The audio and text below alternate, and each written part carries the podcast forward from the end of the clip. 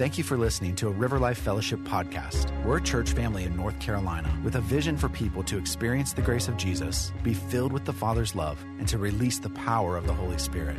Here's this week's message from Chapel Hill. Uh, how many people like the beach? Now, for Sarah and I, you know, we were just there recently. There's nothing more refreshing than feet in the sand and the sound of the waves. We could sit there well, I don't know how long. I mean, if this skin didn't burn so bad, I got to sit under an umbrella usually or an awning. But I just love the beach. And we had the awesome time during the fall break. You know, when we were out that Sunday, we went from the beach to celebrate for our anniversary. We came home and got the girls, and we went to the western part of the state. And how many people would choose the mountains? Put the next slide up. Because the voice of God is like the sound of many waterfalls. Now, see, the beach and the waterfall, it's still rushing water. It's still the sound. It's like the atmosphere. We got to be up there at Judah and Amy's house, our, our son and daughter in law, during this peak season. I hadn't done that in years. Peak leaf season. I mean, we actually went up there on a, on Sunday afternoon. All the cars were streaming out. I mean, 40 was packed. People leaving the mountains during this time. They, they had been there for the weekend. But that's a time of refresh, refreshing. And that verse that we're going to use this morning is Acts 3, where it says, change the way you think about things. Now, wait a second. It uses the word repent. Sometimes we think of that word as being sorry for our sin coming to an altar call, weeping on the floor, or what, and it may be that, but I want you to remember it's much broader than that. Sometimes it's not just, uh, you know, repent of or say you're sorry for the wrong or whatever. And it, it, includes that many times. But a lot of times it's changed the pattern of the thinking that has been going through you that has caused you to come under these heavy loads and burdens. Are you with me? So repent and then what's going to happen? A time of refreshing is going to sweep over you. I think in a little, we could even pray for one another that times of refreshing would come upon our friends, our family, our neighbor. Has anybody gotten to pray for somebody this week? Yeah, raise your hand if you got to pray. I know y'all. I know you guys. You, everybody's praying for people. Who, who got to pray for people this week? Isn't that refreshing? I walked in a homeroom at 7:45 the other morning, and this little boy, he's eighth grade, he had just been in the hospital with this uh, heart, I guess like a hole in the heart issue, but like this heart thing. And then I said, "Well, Ezra, let me pray for you." And then this other boy came up behind me and he joined in. I didn't ask him to. That was refreshing for me to just get to pray. And then the students that just flooded into the tent on Tuesday morning when I was there, and probably Tuesday afternoon, just being able to, like, I got an exam. Who remembers that prayer request? Oh, Lord Jesus. I got an exam tomorrow. Woo, yeah, y'all know. Our prayers are with you. There's nothing more stressful. Um, and they ask for other things too.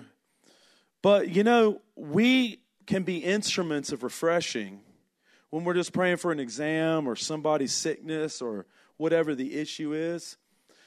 But sometimes the well that's inside of me spiritually, spring up oh well, it feels a little clogged up.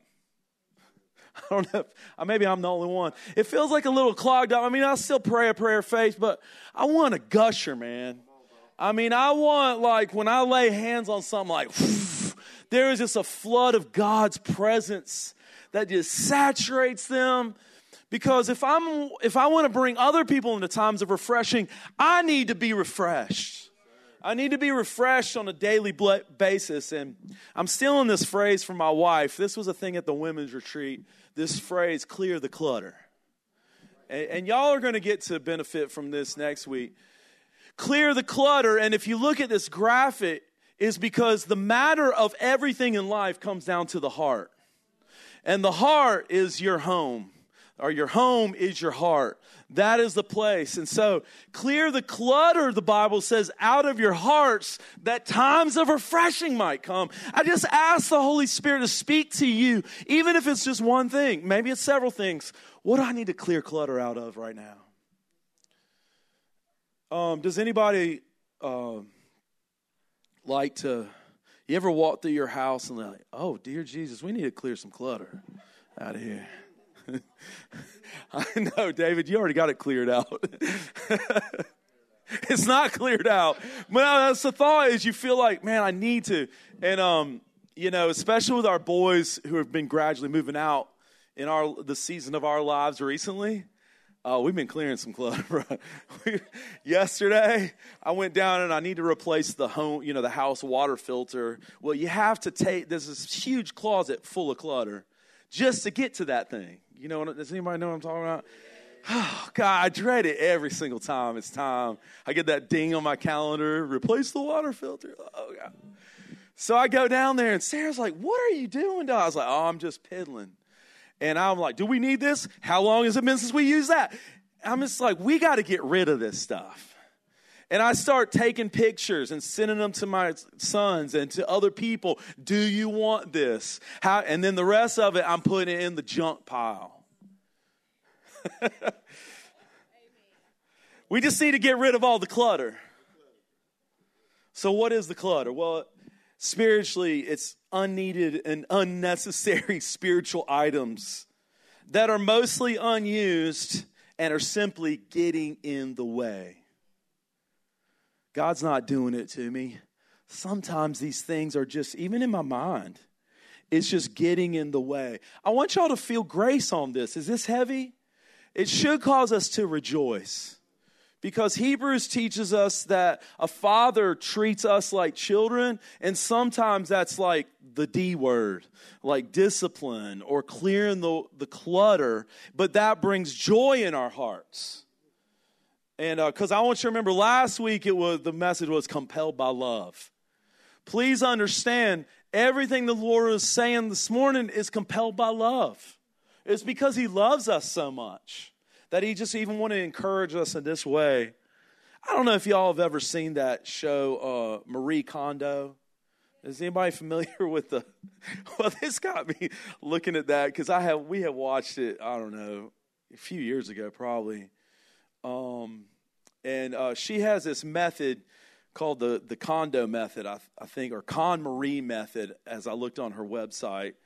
And I'm going to read like their vision statement, but listen to it spiritually. Okay, this is very interesting. The KonMari method is a simple but effective tidying method, ensuring you will never again relapse to clutter. relapse to clutter. I didn't know I was re- Is that what I'm doing? I'm relapsing. it uses a unique selection criterion choosing only what sparks joy.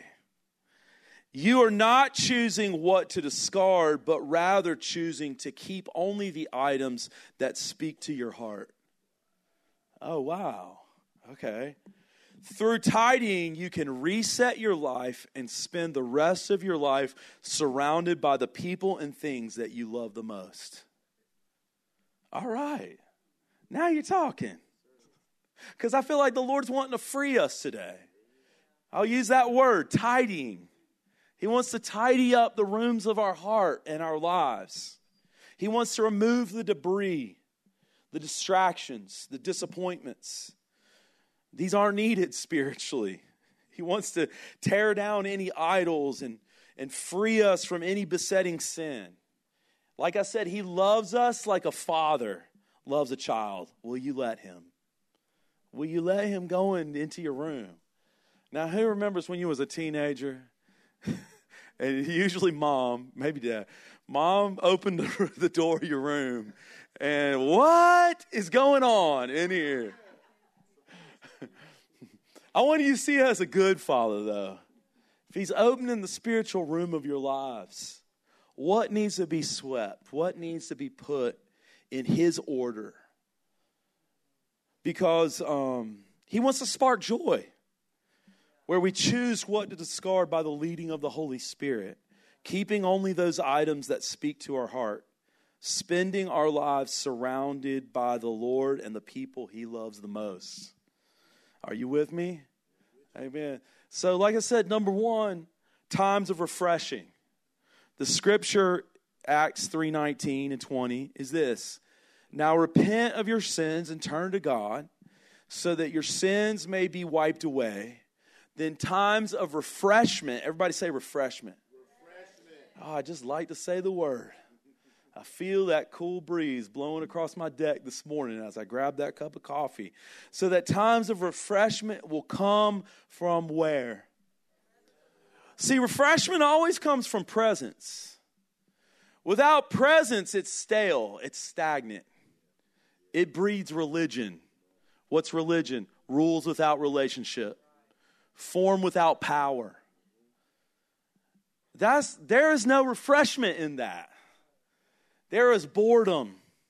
There is staleness. There is going through the motions. And to be honest with you, I think we sometimes Christians like myself would maybe look at more traditional Christians and say, "Yeah, I don't want to I don't want to be like that." Because I would equate what I'm saying about staunchness and boredom and religion with, like, yeah, no, thank you. But over the years, I've realized no, you just need to look in the mirror of your heart. Because it doesn't matter what Christian flavor you're of, the human condition is always prone to the default. Do you understand what I mean by default? The default is a going through the motions. It's in like your marriage or your something where you wake up one day and it's just like, it just doesn't feel fresh. And you feel like, yeah, because we're just going through the motions. Hopefully that doesn't happen to you for very long. And God helps you, you know, in our relationship with the Lord or in our church life. It's like we don't want to just go through the motions. Why are we doing what we're doing? Well, hopefully because for the presence of the Lord that he can bring a refreshment and he will it says at the end of the verse he will send you jesus your appointed. Yeshua your appointed messiah. I love the way the nlt did that translated that. Repentance literally means in that greek language to change your mind turn away walk another direction. Again sorrow yes possibly. Sometimes all depending on the depth and effects. I mean, for me, I definitely feel sorrowful, even if it's not like the sinful thing, but just that, okay, what have I been missing out on? Like if I'm if I'm in a pattern of thinking about a particular matter and I go a long time and then I'm feeling the effects of that, then I feel sorrowful. Like, oh Lord, forgive me. I don't know why I'm thinking this way. You've got something, you've got your way. You've got your refreshing wind to blow through that, whatever it is. Fill in the blank for you. Sometimes it's simply a realization of thought patterns or patterns of non Christ like behavior that are not serving you well, therefore not bringing glory to God. Again, sometimes they're not sinful at all, like busyness beyond your capacity. Clear the clutter. You lack a Sabbath, clear the clutter. You just sucked in to the world's methods for happiness. How's that working out for you? you know what I'm saying? Like, clear the clutter. Jesus has a different way. We're talking about kingdom life. Are you with me? Are you awake this morning, church? Come on. We're talking about life in the kingdom. We're talking about overcoming and victory. It's like, Lord, clear the clutter. I love this quote by Pastor Bill Johnson. Most Christians repent enough to get their sins forgiven, but not enough to see the kingdom. See, how is he using the word repent to change the way you think about life, God, and reality, and other people? He's not talking about repentance to get saved. That's initial repentance. That once that's done, it's a done deal. We're going there when we die. But I want to keep taking on the mind of Christ more and more to where I see all the fullness of the kingdom over a lifetime of grace and growth and being in the greenhouse of God's presence. You know, this we're not talking about like an over the night overnight thing or like boom, pastor put your hand on my forehead right this second but yeah, that's helpful. And I believe in impartation. And, and definitely the encounters become those moments where God can even accelerate things with his presence and his glory. But also, I think we've got to have a lifelong perspective on it. Otherwise, there's too much propensity for the great condemner to come. You know what I mean? Be like, see, look at you. Oh, what about them? And then the comparison trap and all that. Do not let that happen. Don't fall into that hole. That, that's a hole you don't want to fall into. It, it's not going to be helpful for you, you know. So, times of refreshing is that number one. And number two is the effects of clutter. And uh, I want to zero in here particularly on disillusionment and disappointment.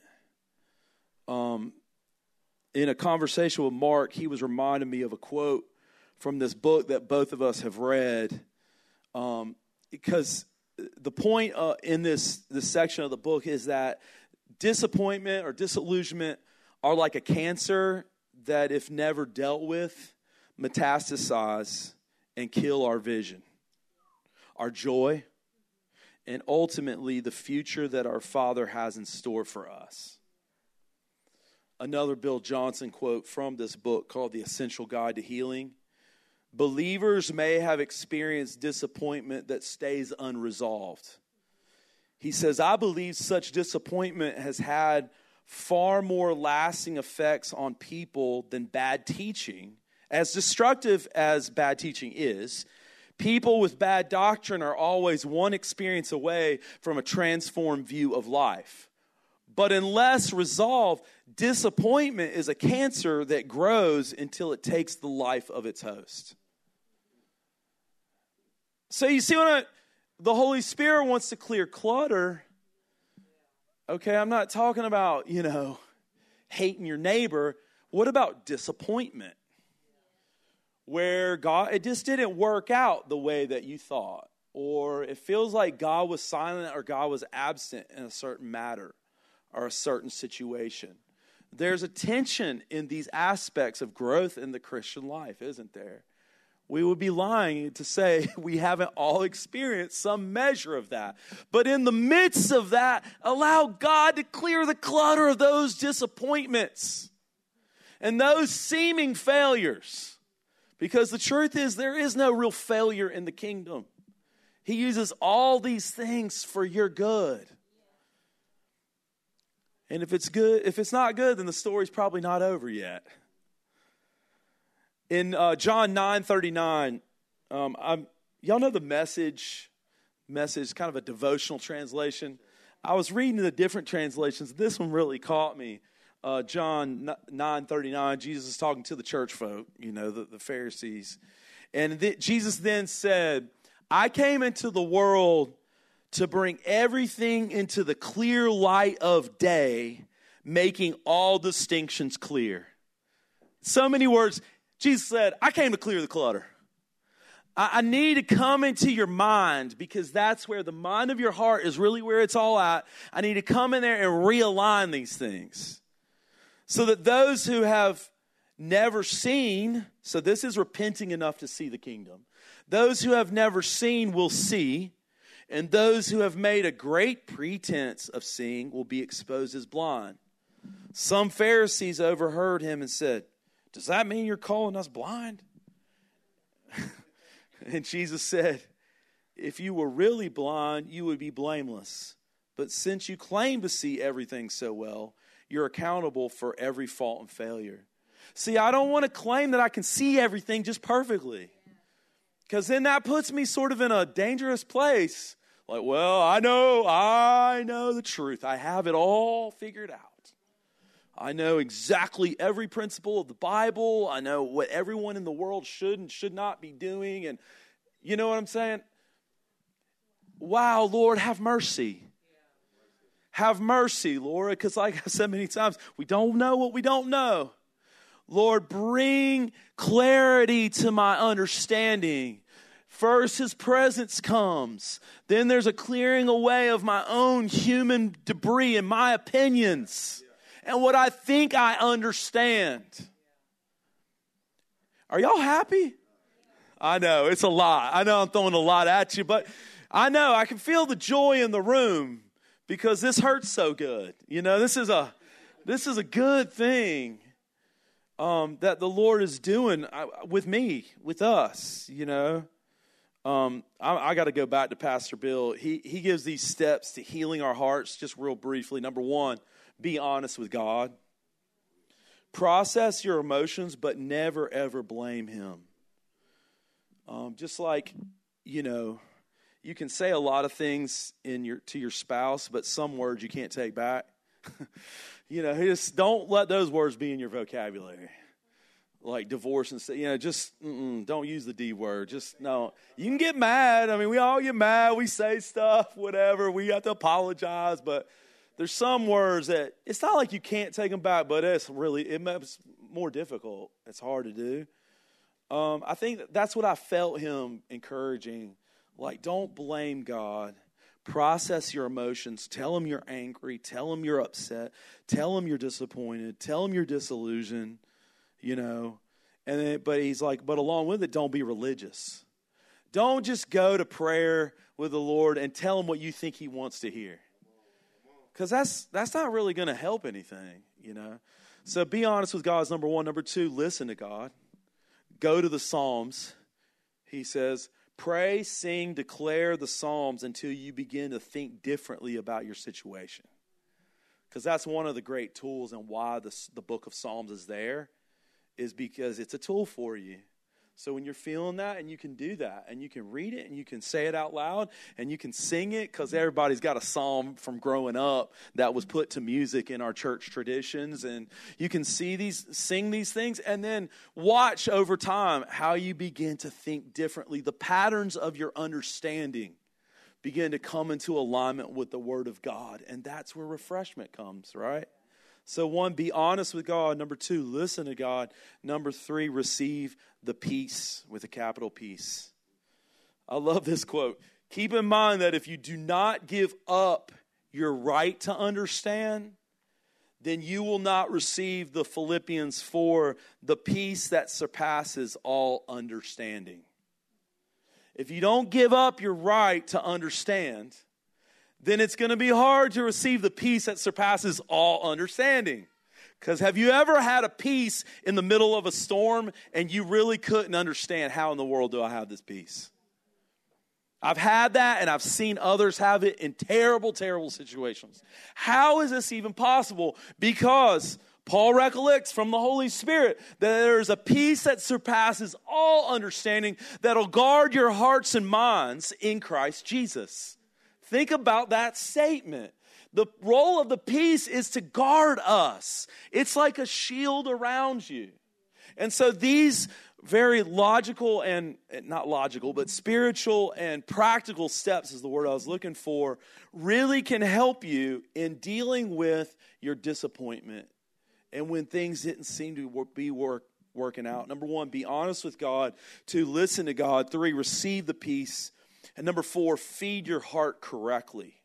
Feed your heart on what God is doing without stumbling over what he has not done or does not seem to be doing. Oh, that's one that Pastor Byron taught me a lot. In leadership and like pastoral ministry, is when you're leading a church, it's always easier to see what God's not doing. But it's on the flip side, this is the power of testimony. But find out. Go look as hard as you can until you see what God is doing, and then put all your focus on that. Praise God. The Lord is touching Ben in Hawaii. You know, he is leading worship in the prayer room, and he's just, you know, like, I so as a dad, I'm going to focus on that. Does that mean I don't have maybe other issues, even with that child or, you know, whatever? Big, small, whatever. This is just a micro example. Is focus in your workplace on the blessing. Mark gave us a great message on that. Was that two years ago or something like that? The blessing is focus on the blessing and being a conduit of the blessing. One thing that's so powerful about that, besides what happens within the environment, of your workplace is that you focus on what God's doing. The Father is blessing rather than everybody can find the dirt, everybody can find what doesn't seem to be happening. what God doesn't seem to be doing. Um, so, one, be honest with God. Two, listen to God. Three, receive the peace. Four, feed your heart correctly. All right, and then um, the next to last thing I had is help each other out. that seems pretty basic, but I think in the culture in which we live, it really uh, bears worth repeating. Is uh, we weren't just placed here within the church as a lone ranger Christian, you know, just figure it out. Like, uh, I lo- and one of the most beautiful things is I see this happening. I hear people talk, and I, I, I, I feel this happening within this congregation, and that's beautiful. Hebrews 12 12, again, the message translation. So don't sit around on your hands, no more dragging your feet. Clear the path for long distance runners so no one will trip and fall, so no one will step in a hole and sprain an ankle. Help each other out and run for it. Let's continue to be a people that genuinely love one another. Jesus said, The world will know you by your love. And one way that we can practically do in that is just saying, hey, listen, we can't solve everybody's problems. You know? Like if Dennis shares a problem with me, I may have no answers or any solution or any way to solve it for him. That's really not what we're talking about. We're talking about just carrying one another's burdens with them, being a part of that process. Because who, who's ever been through some, some really burdensome and difficult times and you got through it and then in hindsight, you look back and see all that God did through that.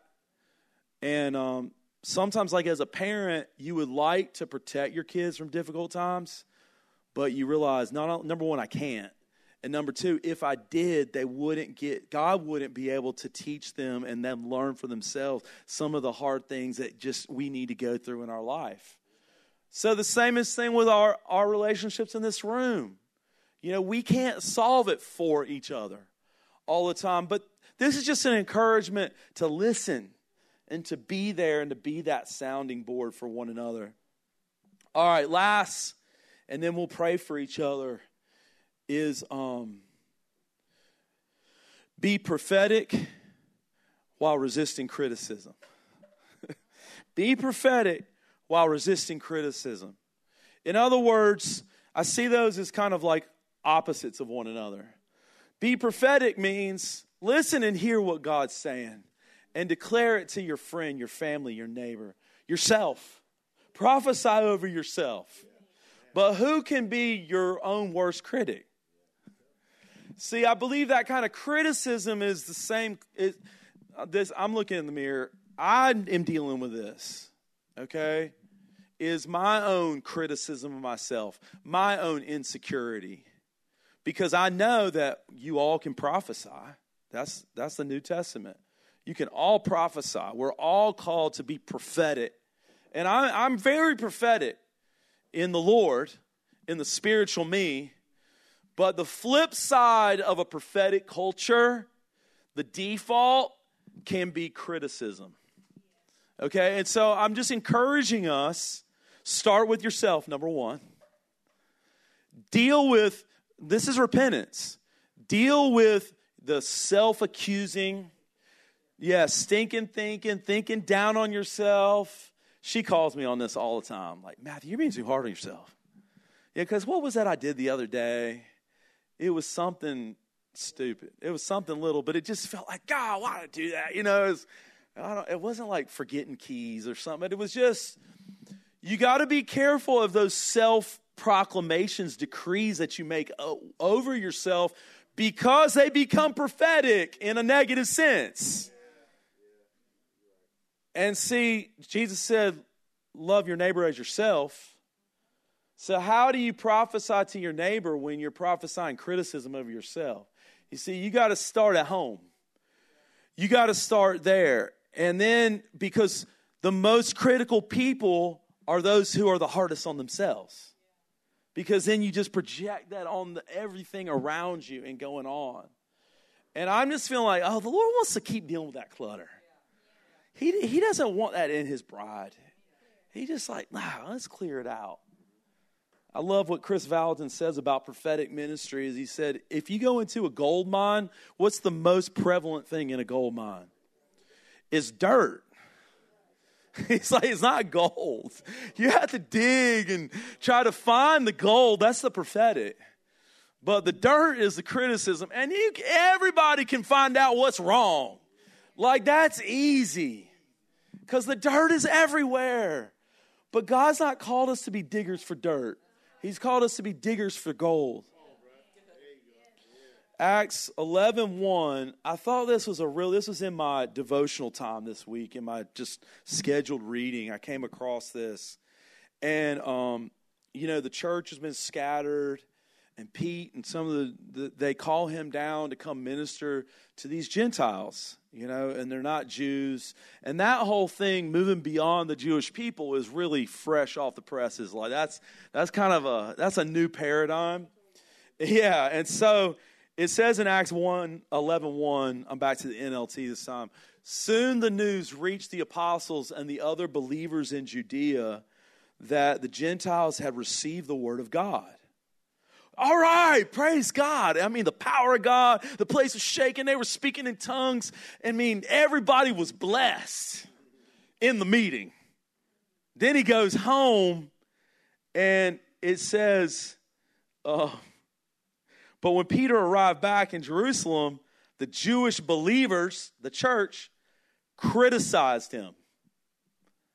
You entered the home of Gentiles and even ate with them, they said. Gosh, Peter, this is not very holy. This is not according to the law of Moses. You broke Article 111.3a. How could you possibly be the anointed of God? Now, the good news is, and you read the rest of the chapter, I won't, but they he goes into the explanation of how there was a trance. You remember the story? And then the sheet came down, take and eat. And Peter's like, No, I'd never eaten. And it, it became spiritually symbolic for the Gentiles will receive all of that. And then the church came around, like, That's cool. You all right? yeah, we believe it. But I thought, but the first thing was criticism. Lord, have mercy on us.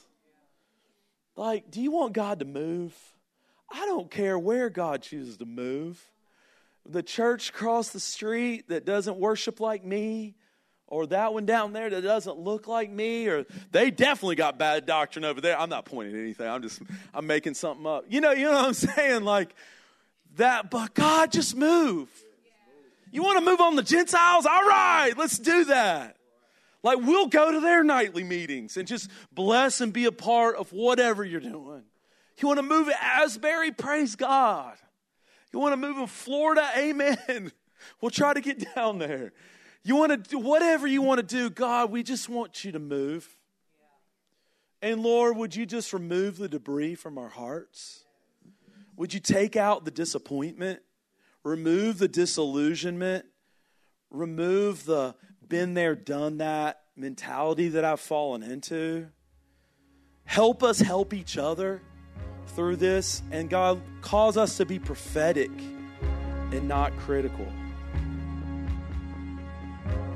Thank you for listening to a River Life Fellowship podcast. To get more information, check out riverlifefellowship.com.